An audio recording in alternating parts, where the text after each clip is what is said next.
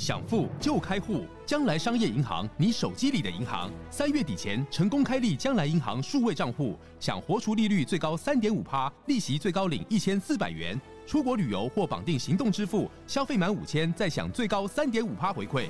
将来银行由中华电信、兆丰银行、全联等六大股东共同创立，让你实现金融自由，理财带着走。快上网搜寻将来银行，或点击资讯栏连结，开启你的美好将来。嗨，我是威力，你线上奶爸又突然出现啦！今天我们单元是威力熬鸡汤啊，用鸡汤滋补你的人生态度啊！今天我们题目是买零零五零二十年涨五倍，有名车开吗？那把指数化投资市场当做唯解好吗？二十年定期定额试算结果如何啊？诶，这个近期哦看的新闻讲说啊，买零零五零二十年资产赚了五倍，而且还有名车开的内容。那我觉得呢，真的是很神奇哦，很想让小资族的我好好学习一番呢、啊。于是啊，认真研究了一下，到底是怎么达成，是不是新闻里面讲的东西合理呢？那其实呢，指数投资啊，index investing 啊，最早是出现在 Vanguard 的这个五百 index fund 里面。而后市场又出现 Smart Beta 策略啊，更好去打造符合各种投资人特色的指数工具啊。但是一般人哦，听到指数投资啊，或是指数化投资，就想到说一定是买市场大盘。事实上，你只要投资的内容是追踪某一档指数，那广泛的来说，它就是指数投资啊。那指数投资大盘的确是一个很方便而且有效参与市场的方式，但是真的有这么神奇吗？可以有名车开吗？仿佛就投资了等于拿到财富自由的门票，到底是不是这样？这集来思考看看。看好，那我们这个内容呢，是放在威力熬鸡汤哦，那就跟大家一起来滋补一下人生态度啊。买零零五零开名车的趣闻啊，那我看新闻推荐人家说啊，你去买零零五零，有人长期投资赚了五倍资产，这怎么来的呢？原因哦，它是在零零五零的上市的第一天就开始算了哦，也就是说在很多很多年前，二零零三年的时候就开始来算哦。那所以最好的投资方式就是买市值型 ETF，只买不卖吗？那月报啊上面有提到说啊，零零五零上市以来报酬是五百九十一 percent，上市到现在也才五倍。那长期投资人只买上市第一天吗？哦，这是不是很有意思啊？大家来想一下。 있다. 二零零三年的时候成立，那二零零三年十一月三十号的月报截止日啊，它是写报酬率五百九十一 percent 啊，所以你看啊，假设你真的要赚五倍，你是要怎么做才可以赚五倍啊？首先你要在第一天上市的时候，你可能就要 all in 一千万进去嘛，或者是 all in 两千万进去，于是你到现在这个诶、差不多是二零二三年的这个月底的时候，你大概就是五倍多的绩效加将近六倍啦。好，所以它是怎么算？是这样算的，所以你就会想到说啊，其实这个作者逻辑。应该说，这个记者的逻辑是不是有点奇怪啊？一般来说，说你长期投资的人不太可能会是这样子啊。名车到底怎么来啊？其实零零五零是一个台湾人很好的一个投资方式啊。有人他就喜欢买嘛。说实在，投资市场是很自由的啊。你有钱，你想买什么你就买什么。但是啊，这个写这一篇的文章的记者啊。写作文就不想一下逻辑啊！你买零零五零追求参与市场大盘的成长，其实原则上就是你想象得到这个地区的市场它有进步跟成长，所以你才会想买嘛。但是呢，事实上买名车跟本业的收入可能会比较有关系啦。那收入好，买什么车都没有问题。但是你把买名车这件事情跟投资零零五零写在一起，就很容易会让一些比如说新手小资族啊，或者是一些懂的人，他就会觉得说啊，你是买零零五零，所以你开名车这样。事实上，你买零零五零跟开名车这两件事根本是。独立事件嘛？你干嘛把它弄在一起呢？都混淆视听的嫌疑啊！小资的定期定额，正常小资定期定额二十年。我们这里是举例哦，因为就会有人哦很无聊在那边吹毛求疵说啊，怎么小资你每月三千块，然后搞二十年呢？你怎么可能只有这样呢？好，那我们这是以月每月三千块定期定额来计算了，二十年后赚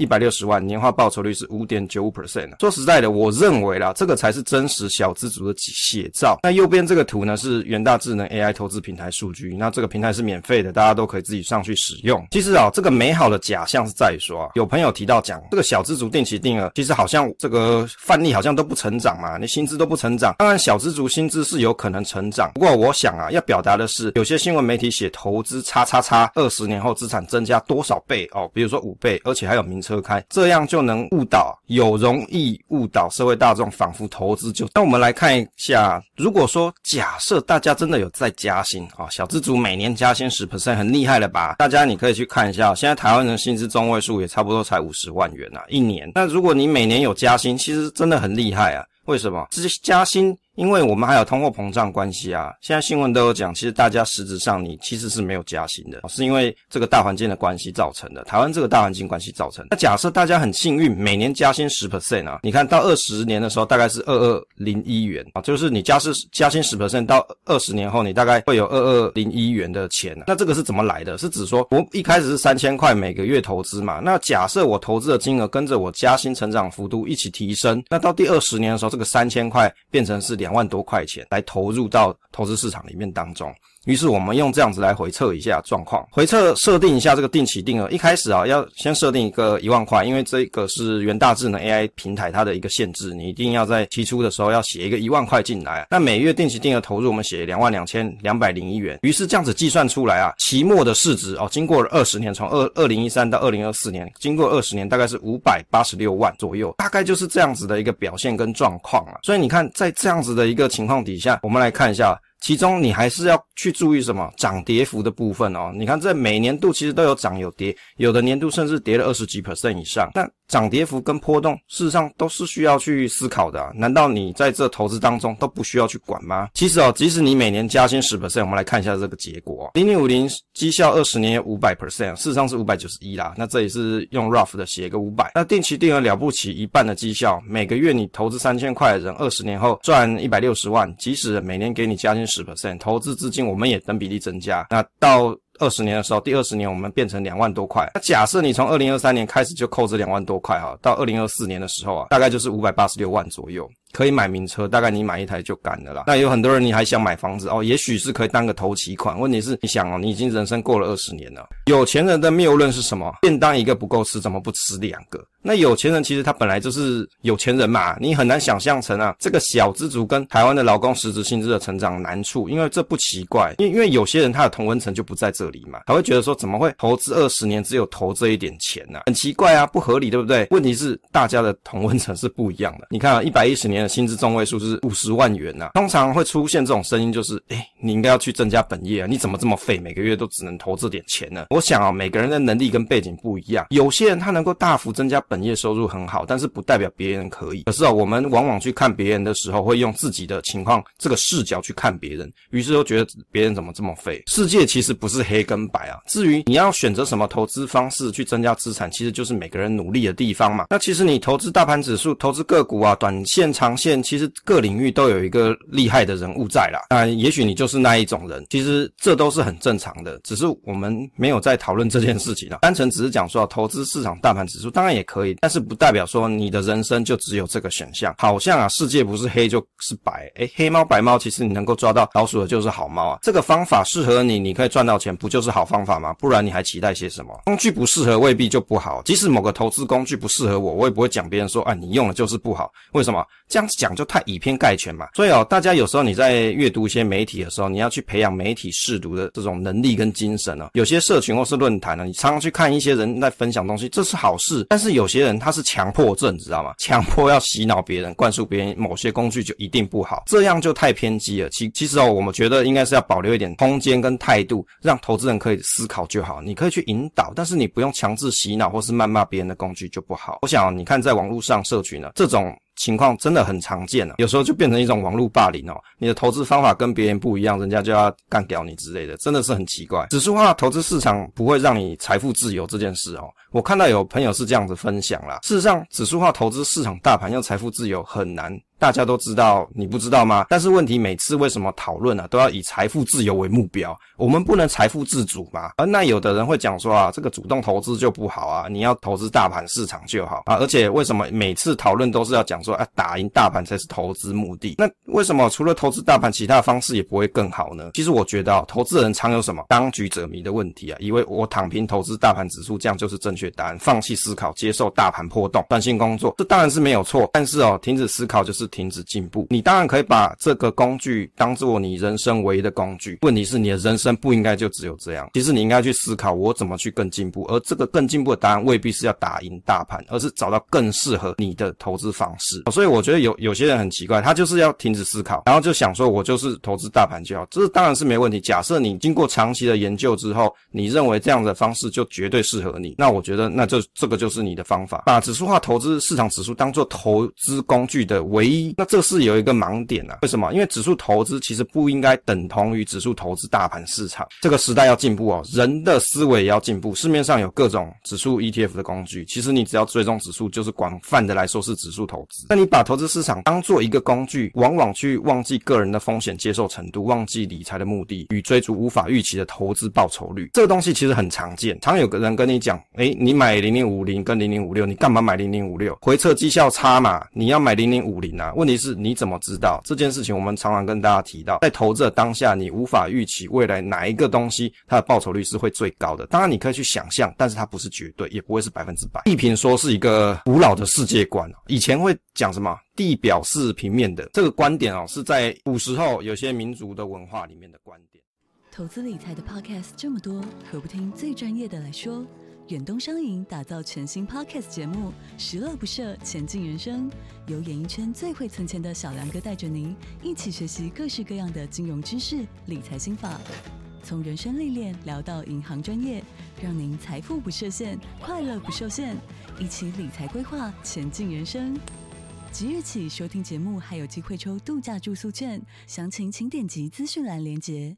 表示平面的这个观点哦，是在古时候有些民族的文化里面的观点，包含像是古希腊时期啊，古希腊的文明啊，或者在当时的中东这些古印度啊，都会有这样子的一个学说，而且会通过社交媒体影响还没有了解地缘说的人群啊。这个地平说，其实在古时候是一个广泛被大家所接受的一种认知啊。那因为在那个年代，大家科技没有这么进步嘛，于是会有这样子的情况是很正常的。投资经典书圣经化的现象啊。几年前或是几年前写的书啊。哦，十几年前写的书，大家就会觉得没错。为什么？因为它叫投资经典书。于是啊，就跟十二世纪认为地球是平的人有什么不一样？如果人类停止思考，你只要看书，你就觉得书上是对，那人类就不会进步嘛。尽信书不如无书啊。其实认真思考，哪一种方式才是合适自己，人生才是属于你的。把指数化投资市场经典书当作圣经，开口闭口就是你看书了吗？这样对吗？是不是很很有意思，很有乐趣啊？我们来看一下一些梗图欣赏哦，因为我们这放在。威力熬鸡汤里面嘛，跟大家分享一下威力做哪些梗图哦。第一张梗图是左边这一张哦，这里面提到说，哎，新闻说买五六会睡公园哦，哦，买零零五六会睡公园，五零过去十六年总报酬率两百六十 percent。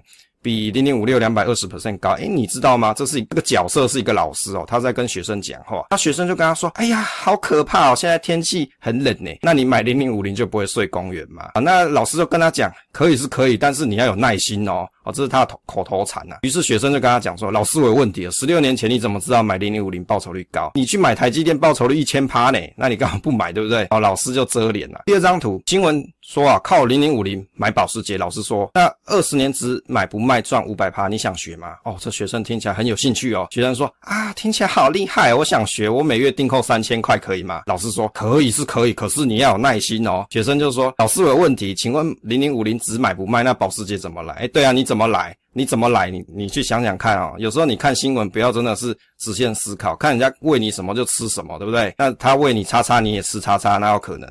梗图欣赏啊。左边这一这个是父子啊，父子关系啊，这蛮有意思的啊。当然，左边这个是爸爸啊，右边这个是儿子啊。爸爸跟他讲说：“诶，你为什么要买月配息？我想要被动收入。”爸爸跟他讲：“你真的很奴，当做领薪水嘛。”儿子跟他说：“我奴干你屁事。”爸爸就说：“你给我去买 VT，买零零五零啊。”哦，儿子就跟他讲说：“你买叉叉哦，我买叉叉啦。”啊，就也就是说他不想鸟他的意思。右边还有一张梗图哦，是一个呃女生跟一一个猫他们在对话哦。这个猫呢跟这个女生讲说：“我要买高股息战队，年化殖利率十趴。”那女生跟他讲说。投资差率啊，投资常识读了吗？就想要打败大盘，那给我买 VT 零零五零，学历证实有效，懂吗？啊，猫就跟他讲说啊，这个臭猫就跟他讲，哎，我读了怎么样？喵，要背给你听吗？这女的就跟他讲说啊，年化值利率不等于报酬率，你被骗了，脑子有洞啊。那猫咪跟他讲说啊，我知道啊，可是我要买罐罐啊，没时间等，不然你要养养我吗？这女生就跟他讲，提升本业收入啊，臭猫咪，有没有？你你你看，其实从这梗图你就会知道，两个人的投资方式其实是天差地别，两个人对于资产。产成长或是投资的期待是完全不一样的。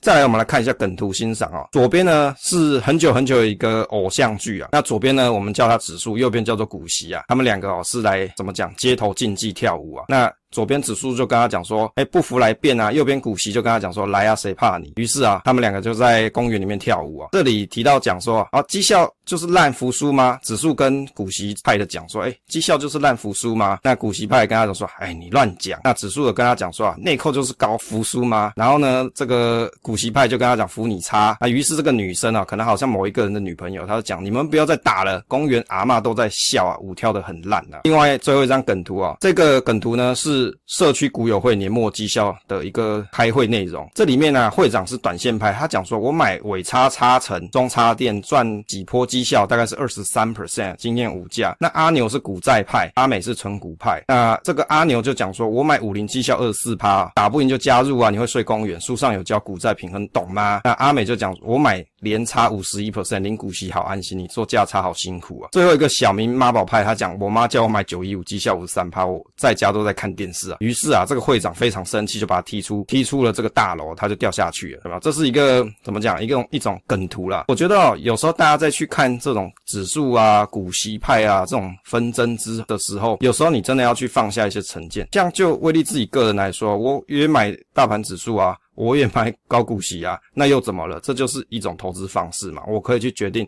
它的比例多寡，甚至我可以决定在人生哪个时间点哪个比例要比较多，哪个要比较少。工具运用得当，可以让你赚钱，其实就是好方式嘛。我们要投资啊，应该要有一个广泛的这种认知，你不应该用狭隘的心眼去看别人的投资方式。也许别人他是有一个很好的投资方法，值得我们学习。那有值得学习的地方当然好，但是我们不要无条件的去谩骂别人的东西啊。分享总是单纯的快乐，期待下次再见。